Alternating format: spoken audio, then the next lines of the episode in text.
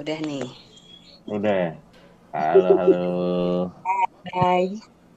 Apa kabar? Percobaan percobaan pertama kali episode pertama.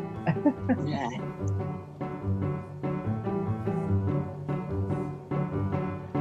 Selamat datang di Cipika Cipiki.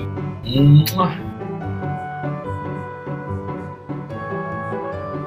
Cipika cipiki. Mwah.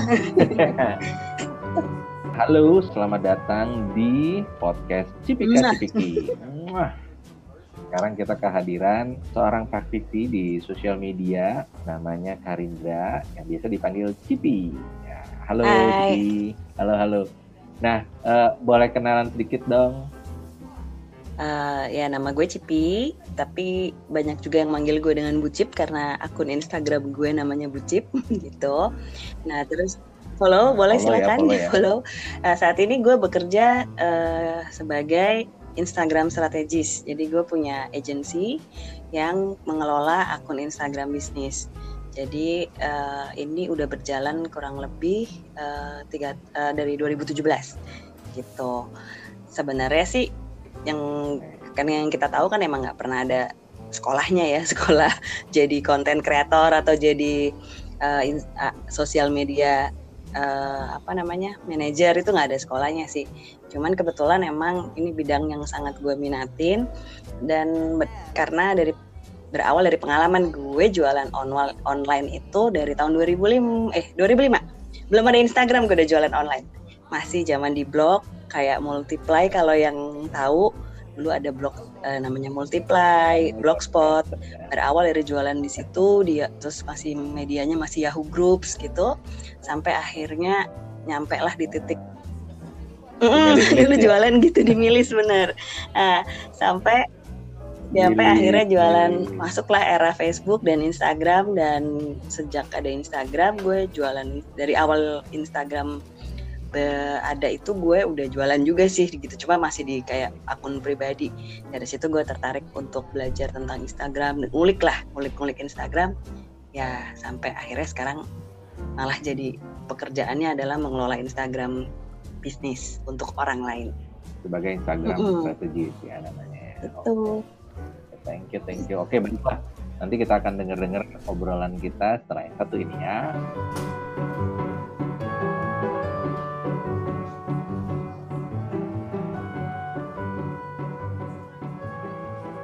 Jadi sekarang kan eh, kalau kita lihat nih Instagram udah mulai ada perubahan-perubahan lu- lucu-lucu nih, seru-seru nih.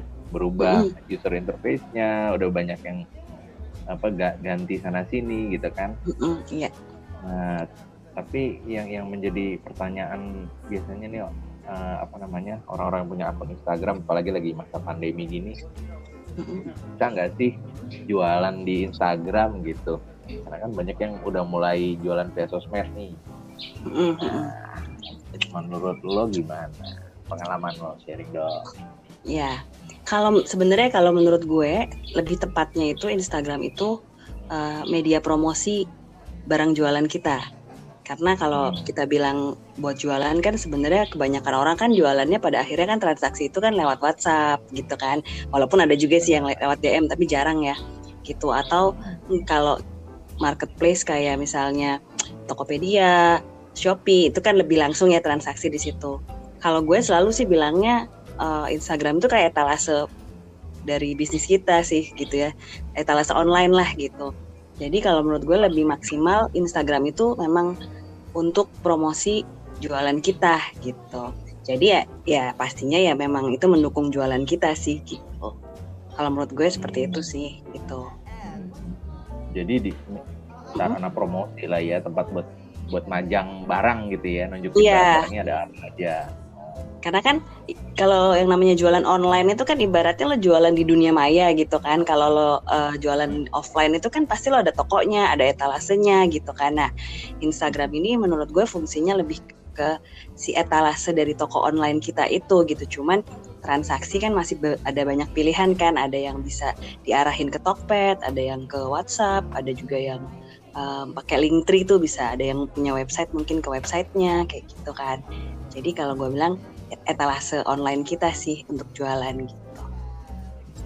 Jadi kalau kita ibaratnya ini sebuah toko gitu ini kita baru lihat di halaman di depannya gitu ya. Kayak kita bisa ngintip uh, tuh depan kaca gitu ya ada barang yeah, apa aja itu. gitu ya. Uh, kalau lo di mall oh. jalan kaca itu kan uh, misalnya kita lewatin toko tas gitu kan yeah, biasa di kaca. Yeah, yeah, Nah itu kan so, makanya uh, dari situ kan orang tertarik apa enggak untuk untuk berkunjung Masuk. ke toko kita ya hmm. itu kan emang tampilannya itu harus menarik gitu makanya uh, Instagramnya itu sebagai tampilan itu kontennya visualnya semuanya harus menarik supaya orang uh, diarah apa diarahkan untuk beli gitu untuk atau untuk paling masuklah ke toko gitu nanya-nanya dulu lah paling iya, iya. Jadi ada ada unsur informatifnya juga dong ya. Berarti kan paling nggak uh, oh barangnya bentuknya kayak gimana terus ada promosi apa gitu ya paling nggak yang mesti ditampilin hmm. gitu ya. Uh, paling nggak tahu toko ini jualan apa pertama itu kan. Kedua uh, barangnya apa maksudnya stylenya apa. Misalkan kalau misalnya baju fashion kan memang banyak ya pada pasti baju. Tapi kan uh, ya. dari situ kan jadi ciri khas dari si toko ini gitu bisa dilihat dari tampilan Instagramnya itu gitu. Oke. Nah, ini kayak kalau mm -hmm. kalau kita misalnya anggap ini tadi kayak toko gitu mm -hmm. nah eh, penting nggak sih kalau misalnya apa namanya kita ngelihat ada orangnya gitu maksudnya ada yang penjaga tokonya ada yang pemiliknya malah nah ini urusannya sama personal branding nih kan lagi tren juga nih ngomongin soal personal branding sementara kalau Instagram kan ya yang buat akun ya tetap orang gitu kan kalau kita apa namanya ngomongin kayak ya yang punya toko lah gitu. Tuh itu gimana tuh? Oke, pertama sih uh, Instagram sendiri kan emang mendukung ya dengan adanya pilihan akun bisnis itu udah pasti ya Instagram ini yang tadinya dibuat cuman untuk personal sekarang udah bisa jadi uh, memang dibuat untuk bisnis dan untuk juga konten creator kan juga ada kan akun kreator kan juga ada tuh sekarang. Nah ya. kalau akun kreator itu biasanya kan buat uh, kebutuhannya buat orang-orang kayak influencer gitu ya selebgram. Nah kalau itu udah pasti mereka kan jual jasa ya, jasa mereka sebagai influencer kan atau reviewer. Nah, itu pasti butuh personal branding karena uh, untuk orang memakai jasa mereka yang dilihat adalah personal brandingnya dia yang harus kuat kan gitu. Nah, kalau untuk yang bisnis itu tergantung sih sebetulnya, tergantung jenis bisnisnya.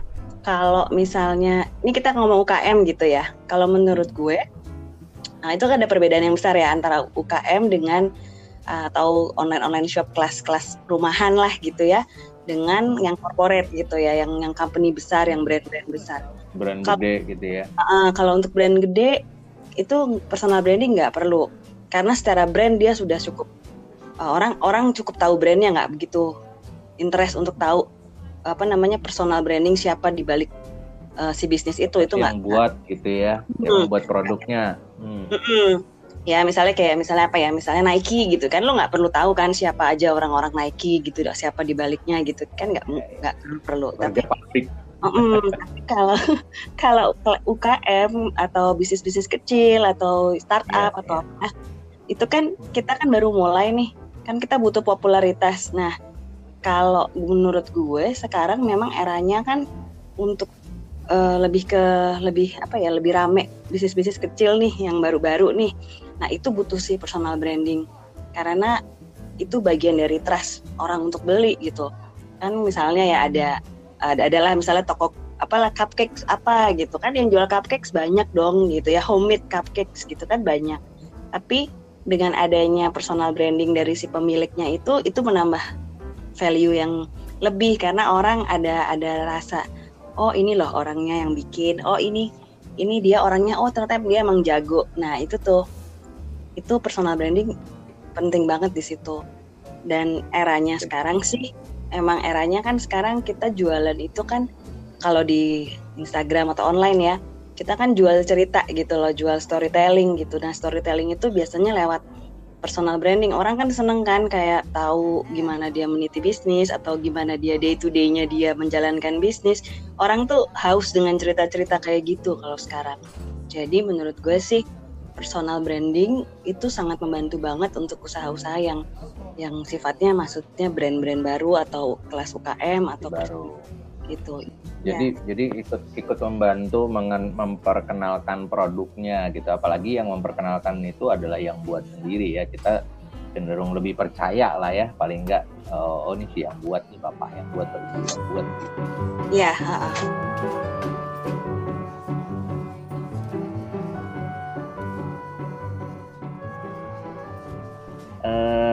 ini pertanyaan sejuta umat kayaknya nih mesti post apaan sih by the way biar nambah follower dan rame komen nah kira-kira okay. menurut Cipi dari pengalamannya kayak gimana? Oke, okay. kalau uh, dari pengalaman ya kebetulan kan uh, pekerjaan gue juga memin apa memanage akun-akun bisnis dari klien gitu yang yang gue pegang lah gitu jadi gue punya kayak Instagram agency gitu.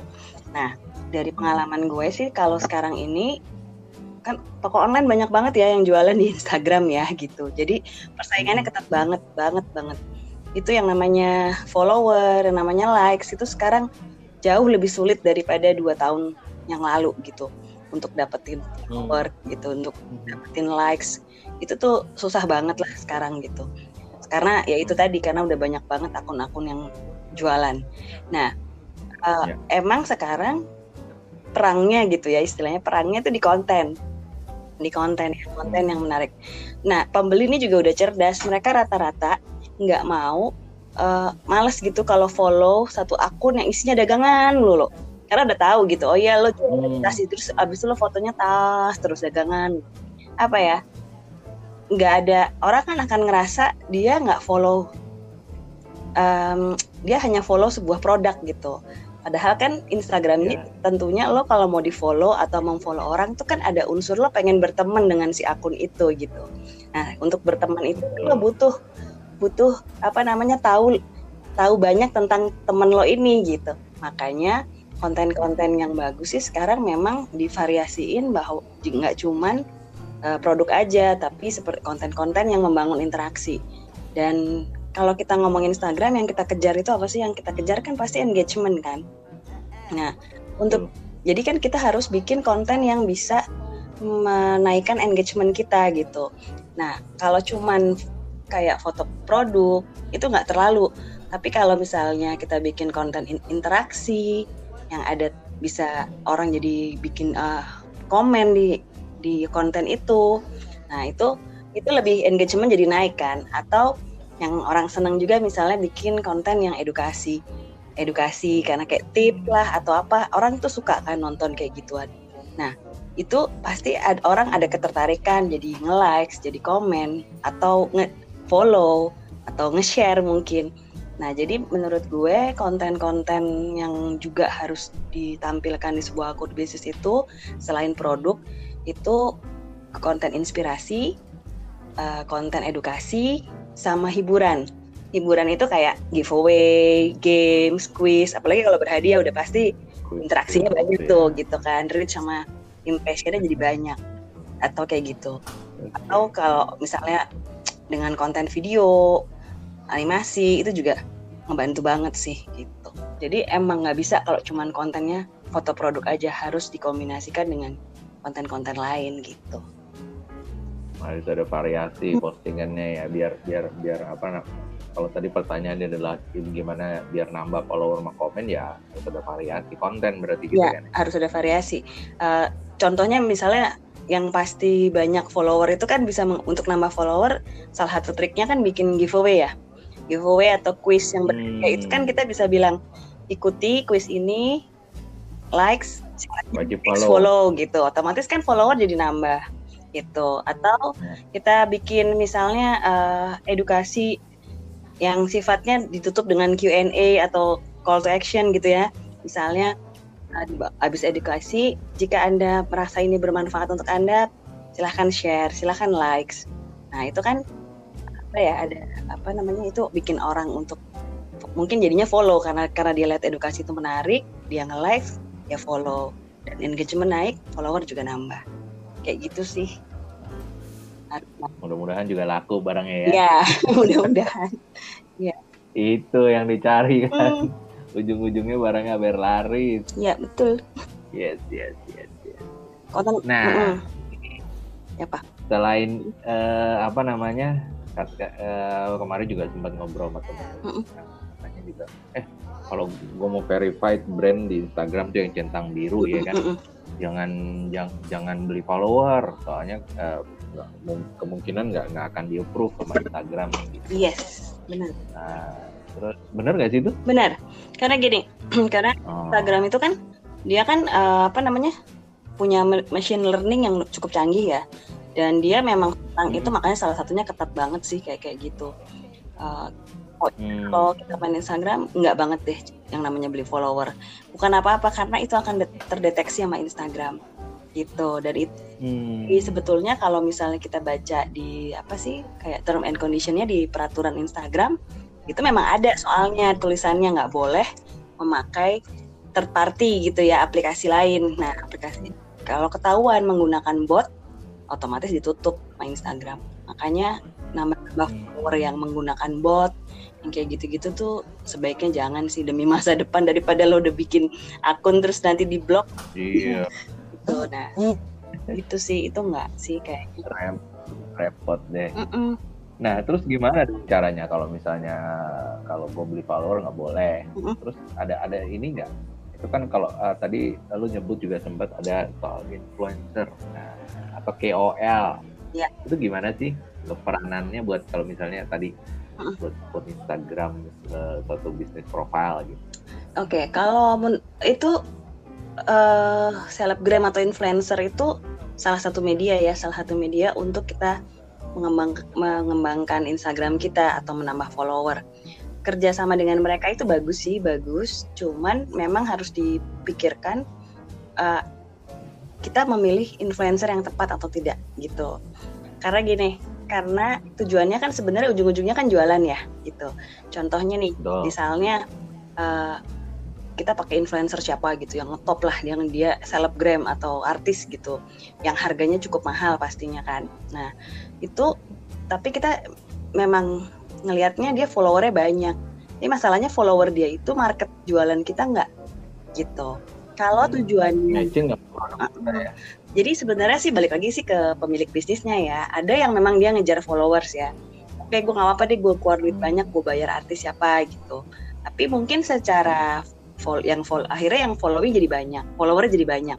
Tapi mungkin secara brand, secara branding dia nggak sukses. Maksudnya pen- penjualan nggak ada juga dari situ karena marketnya si influencer ini bukan market dia gitu. Misalkan eh, artis siapa yang yang anak muda gitu sementara lo jualan barang yang harganya di atas 200 ribu terus yang yang follow kan jadinya kan anak-anak yang mungkin uang jajannya aja nggak nyampe 200 ribu gitu kan nah paling ya kita Iya. angka followers aja gitu kalau justru sekarang yang lagi tren itu ada adalah nano influencer gitu kalau Hmm. gitu-gitu kan Itu apa tuh? jadi gini, influencer tuh sekarang ada kelas-kelasnya, ada mega influencer, makro influencer. Kalau mega influencer tuh yang udah berapa ratus kayak gitu yang kayak artis misalnya Kim Kardashian itu itu mega influencer. Oh. Nah, kalau makro tuh yang yang 10.000 ribu ke atas ya, yang yang kayak youtuber, eh, reviewer gitu-gitu. Nah kalau nano, Sepuluh ribu, mm-mm, sepuluh ribu follower. ke atas. Kalau nano influencer itu yang mungkin followernya eh 1000 ke atas lah gitu ya paling nggak eh, di atas 1000 mungkin 1200 1500 masih termasuk nano influencer artinya orang-orang biasa. Itu udah bisa disebut influencer ya kalau di atas seribu? Ah, ah, sekarang tuh justru trennya yang lagi dipakai bahkan brand-brand gede itu sekarang makanya nano influencer sampai ada agensinya tuh nano influencer itu gitu. Jadi contoh nih Oh, yang gitu. paling banyak sekarang tuh ibu-ibu lah kan kalau sekarang orang pandemi pengen cari duit juga ya cuman dia nggak mau dagang gitu ya. Dia pengen jadi Hmm. influencer gitu. Nah itu tuh ada agensinya Hmm. tuh sekarang yang ngumpulin ibu-ibu ini uh, jadi uh, dia untuk posting jadi di manage lah gitu ya di manage itu itu harganya relatif murah. Tapi itu efektif mungkin lebih efektif karena apa? Misal contoh nih misalnya lo jualan uh, apa ya produk bayi gitu ya produk bayi nah lo pakai lo endorse nano influencer ini adalah ibu-ibu yang memang usia 23 eh, 30-an 25 30 yang baru punya baby biasanya umur-umur yang baru nikah gitu otomatis kan teman-teman Iya. teman-teman dia follower dia kan teman-teman nih kalau masih seribuan gitu kan masih yang dia kenal-kenal mungkin ya nah itu kan Bener. yang tapi follower dia itu market lo karena mungkin teman SMA-nya, teman kuliahnya, teman kerjanya yang seumur dengan dia. Jadi kalau kita jualan barang-barang itu lebih market targetnya lebih tepat gitu. Karena sekarang kan orang juga gini ya misalnya si A pakai si B juga pengen pakai kan kayak gitu kan. Nah itu satu. Jadi memang nano influencer tuh sekarang lagi justru lagi banyak dipilih ketimbang memakai makro influencer gitu. Satu dengan harga yang relatif murah lo bisa dapat berapa orang kan. Misalnya punya budget eh, satu uh, juta gitu. Kalau lo bayar makro influencer cuma satu orang tapi kalau ini nano lo bisa mungkin bisa dapat 10 atau 20 orang gitu misalnya. Tapi lumayan karena uh, itu tadi konsumen juga udah pinter ya sekarang ya. Kalau dia lihat influencer yang ngetop ngetop mereka udah tahu ah itu di endorse dia nggak pakai beneran. Kan suka pikiran gitu kan. Bener, sedangkan kalau si orang-orang biasa nih kan rasanya masih oh dia pakai itu aku ah, pengen nyobain juga ah kan gitu ya lebih apa ya lebih lebih ini sih ya lebih lebih deket gitu rasanya nah jadi ya, mm -mm, ya. tapi tergantung kebutuhan balik lagi ya kalau emang kebutuhannya mau branding yang gede emang tujuannya mau uh, campaign produknya namanya masal oh, gitu ya. apa-apa lah buat buat nge-branding pakai yang macro influencer tapi kalau awal-awal sih gue bilang sih pakai nano influencer aja dulu nggak masalah dan kan nggak harus kita kerja sama sama mereka tidak harus selalu endorse berupa barang ya gitu kan. Bisa juga kita cuma kayak kita bikin postingan apa supaya mereka posting di di di Instagramnya gitu. Uh, dengan timbal balik kita tadi uang bayaran uang atau atau gift atau apa merchandise gitu. Atau produk gitu ya. Mm -mm, produk yang sifatnya merchandise aja gitu kan. Mereka juga udah seneng kok dapat dapat kayak gitu. Nah lebih luas gitu. hmm.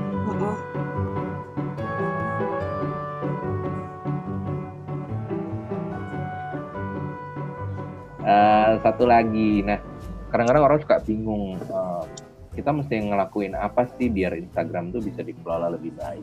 Kalau misalnya kita tuh dari yang personal tadi, terus mulai coba-coba uh, jadi bisnis profile, terus uh, mulai juga memasarkan produk gitu ya. Kalau kita punya toko online, kalau di Tokped atau di Shopee kah atau jualan via WA itu gimana sih punya tips nggak buat okay. teman-teman yang denger nih? Gimana melakukan apa namanya mengelolanya mm deh biar Instagram kita tuh lebih baik. Ya. Uh, jadi yang pertama itu yang paling penting itu tentuin goalsnya dulu apa sama Instagram kita. Karena goals itu penting ya. Jadi tujuannya apa nih? Misalnya uh, contoh ya tujuannya kita udah punya akun bisnis misalnya. Nah sekarang kita mau memulai bisnis kita di Instagram gitu ya, memulai mempromosikan bisnis kita di Instagram. Tentuin dulu tujuannya, mau buat branding atau selling karena itu pengaruh sama kontennya. Hmm.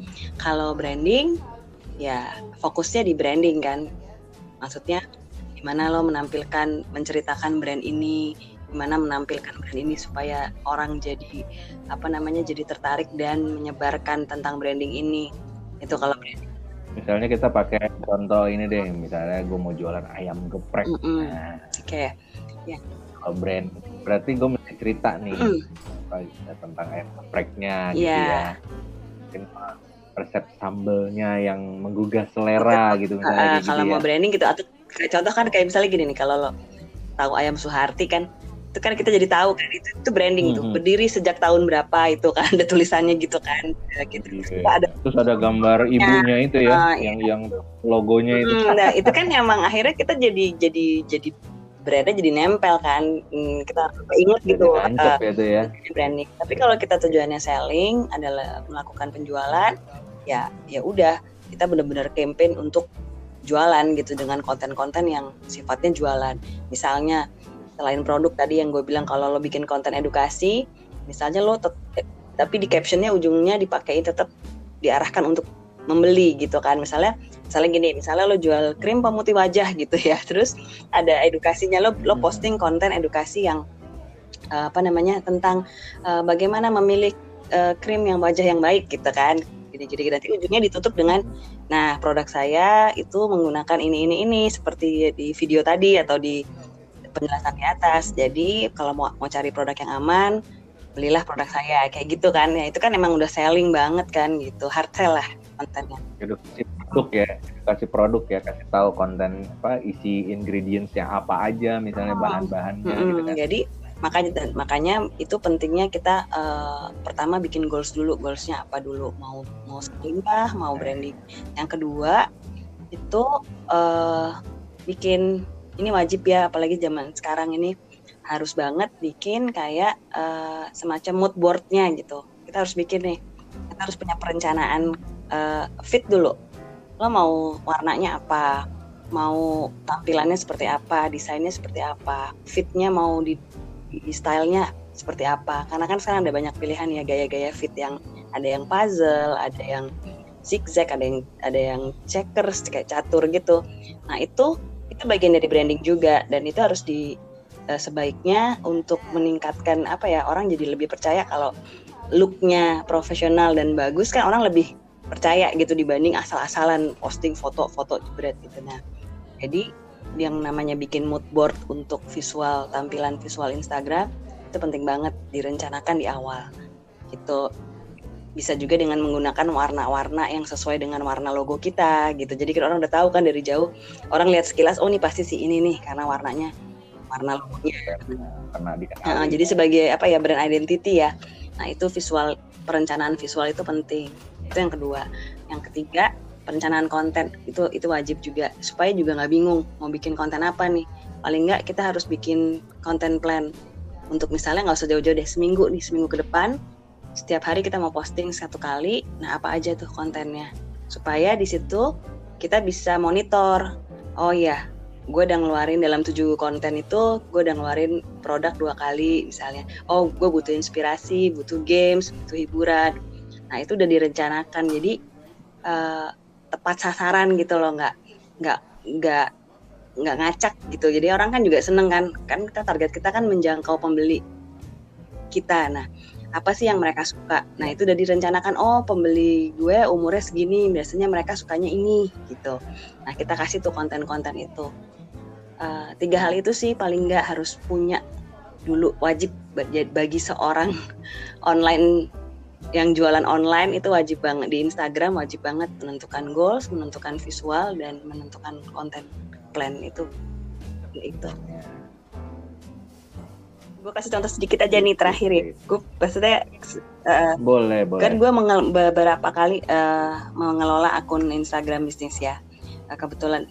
Nah contoh kayak gue pernah pegang satu produk yang memang marketnya menengah ke bawah anak-anak sekolah gitu ya ini min- produk minuman Hmm. nah itu kan kita udah tahu kan dari awal Oke. goalsnya kan oke goalsnya adalah jualan jualan ke siapa ke jualan ke anak-anak SMA Hmm. atau kuliah umurnya tuh pokoknya rentang umur 15 sampai 18 tahun kayak gitu yang minuman-minuman bubble-bubble itulah dengan harga murah. Nah, terus Hmm. ya, itu kan goals kan. Oke, gue mau jualan ini ke umu- ke anak SMA gitu dan kuliah. Nah, akhirnya kontennya itu kita bikin konten yang benar-benar istilahnya konten-konten anak alay deh gitu ya yang benar-benar eh, walaupun foto produk tapi captionnya apa namanya eh, copywritingnya didesain itu semua kita bikin alay bahasa-bahasa yang hits yang mereka pakai yang yang mereka suka terus kita masukin konten-konten drako Uh, uh, oh. Korea Koreaan karena anak sekarang kan seneng yang gitu-gitu yang usia itu minatnya itu. Nah, itu cukup dengan dalam waktu cepat itu dari awal eh, kita ngerjain. Nah, itu dalam waktu cepat emang follower jadi nambah dan mereka seneng ada kedekatan karena mereka ngerasa ini kayak temen gue nih seumuran gue gitu. Nah, itu karena memang dibuat dan dikonsep sesuai dengan target market kita. Makanya tiga hal tadi itu penting banget gitu. mantap mantap thank you thank you jadi sebenarnya Instagram itu ya ya sebenarnya sama aja ya kayak media promosi lain yang kita udah kenal yang zaman dulu udah ada dari dulu misalnya kayak radio Iya. ya kan kayak televisi Mm-mm. ya kan kayak koran Mm-mm. cuman di masa kini ini Instagram ya sama perlakuannya media promosi juga eh, tapi juga yang harus eh, sangat sangat memperhatikan target market Iya. ya Jadi, Karena yang membedakan ini sih sama Iya. radio sama TV ya media-media promosi yang zaman dulu tuh bedanya dulu kan kita nggak bisa ya. interaksi tapi kan maksudnya lo co- lo pas di Ah. media tapi lo nggak bisa interaksi sama pembeli lo atau calon pembeli lo kan nggak bisa tapi di Instagram ini Uh -uh. langsung Jadi ya. sebenarnya Instagram ini udah gratis, ya kan? Kalau dipikir-pikir kan bikin Instagram nggak bayar kan gratis gitu ya. Lo punya akun Betul, udah gratis, betul, terus betul. lo bisa lebih deket gitu loh, lo bisa menjangkau eh, calon pembeli lo dengan lebih deket gitu. Cuman gimana caranya lo bisa menarik perhatian mereka gitu. Itu sih. Bisa langsung nanya, bisa langsung ada interaksi, mereka bisa komen, bisa langsung DM, ya kan? Itu kan sarana-sarana untuk interaksi langsung. Iya, kalau gue bilang eh, Instagram tuh kayak lu kalau di mall-mall kan ada tuh mbak-mbak apa mas-mas yang di eskalator ngasih brosur ya, gitu kan.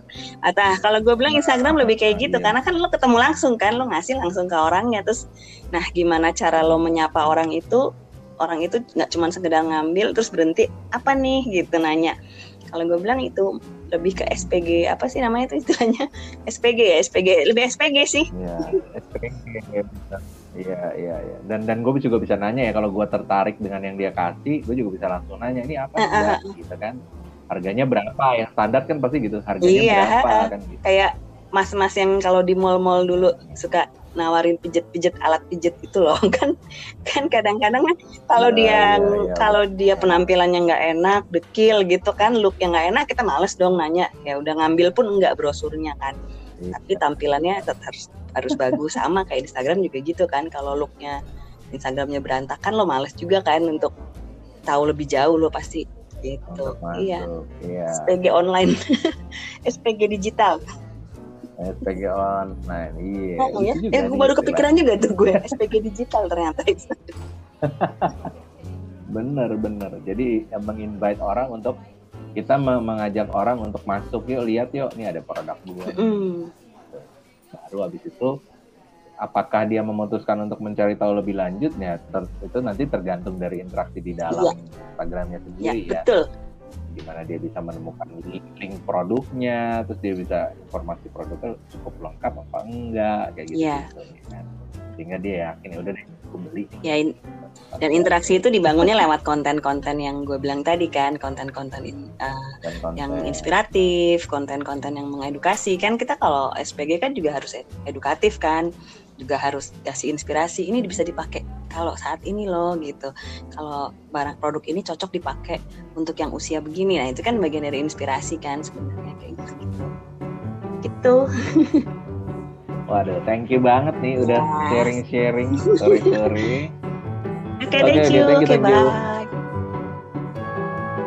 Terima kasih telah mendengarkan Cipika Cipiki. Sampai jumpa.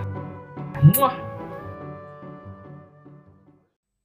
Get some cool audio sound provided by Kevin McLeod. Incompetech.com.